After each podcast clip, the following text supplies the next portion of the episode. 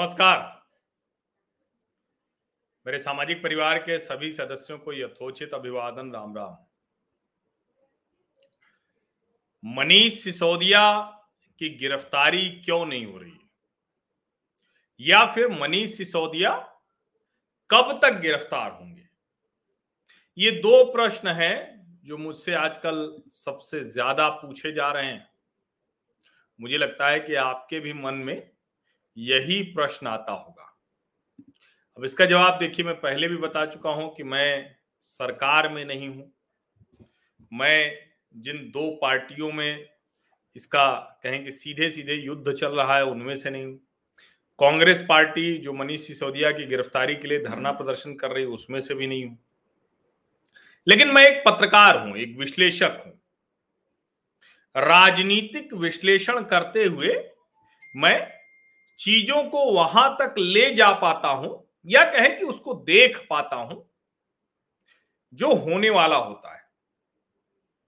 फिर चाहे वो चुनावी नतीजे हो या राजनैतिक रस्साकशी में, एक दूसरे के खिलाफ जब वो लड़ते हैं, दो राजनीतिक दल, या फिर कोई भ्रष्टाचार के मामलों में फंसता हुआ दिखता है, चाहे नवाब मलिक हो या संजय राउत। अब जब ये प्रश्न आप पूछ रहे हैं, या आपके मन में ये प्रश्न आ रहा है कि मनीष सिसोदिया कब गिरफ़्तार होंगे तो मैं तो ये कहता हूँ कि मुझे आश्चर्य है कि अभी तक गिरफ़्तार क्यों नहीं हुए। लेकिन कब गिरफ़्तार होंगे, इसका जवाब ये एक लाइन में है।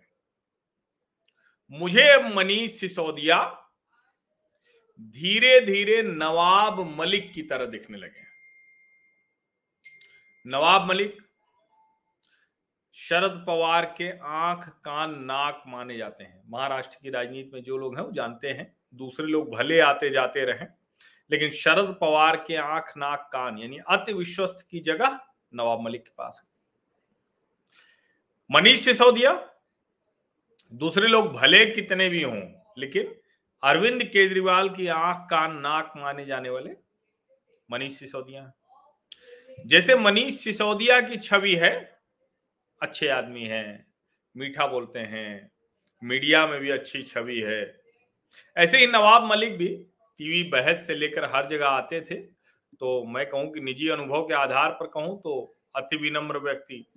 बहुत अच्छे से बात करते थे, डिबेट में भी कभी वो तीखे नहीं होते थे, कड़वे नहीं होते थे। मनीष सिसोदिया जैसे आज राज्यपाल विजय कुमार सक्सेना के खिलाफ लग पड़े हैं। जैसे आज वो एकदम से कह रहे हैं कि देखिए, ये सब कुछ तो अरविंद जी को प्रधानमंत्री बनने से रोकने के लिए ऐसे ही नवाब मलिक भी कहा करते थे कि सब कुछ शरद पवार को प्रधानमंत्री बनने से रोकने के लिए। अब इसको समझिए जरा। ये दोनों समानताएँ अब इससे आगे बढ़ रही हैं। जब स्टिंग ऑपरेशन आया तो उसके तुरंत बाद मनीष सिसोदिया को आकर सफ़ाई देनी थी। लेकिन उन्होंने क्या किया? उन्होंने आरोप लगा दिया कि जो सीबीआई के एक लीगल ऑफिसर ने जो आत्महत्या की है, उस आत्महत्या की वजह वही है। उन्हीं को फंसाने के लिए भारतीय जनता पार्टी की सरकार नरेंद्र मोदी सीधे सीधे बुलाए और कहे कि देखो तुमको मनीष सिसोदिया को फंसाना है। कुछ इसी अंदाज में उन्होंने प्रेस कॉन्फ्रेंस की थी। हालाँकि टाइम्स नाउ नव भारत पर और जिसको कहें कि बहुत स्पष्ट तौर पर उनकी पत्नी ने कह दिया कि एकदम ऐसा नहीं है, इससे कोई लेना देना नहीं है। अब सोचिए जरा आप, एक व्यक्ति जो किन्हीं वजहों से आत्महत्या करने की स्थिति में पहुँच गया, उसके परिवार के दुख दर्द का आलम आप सोचिए।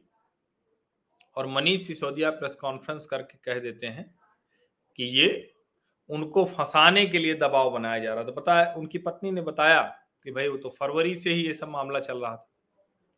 एक तरह से झूठे साबित हुए।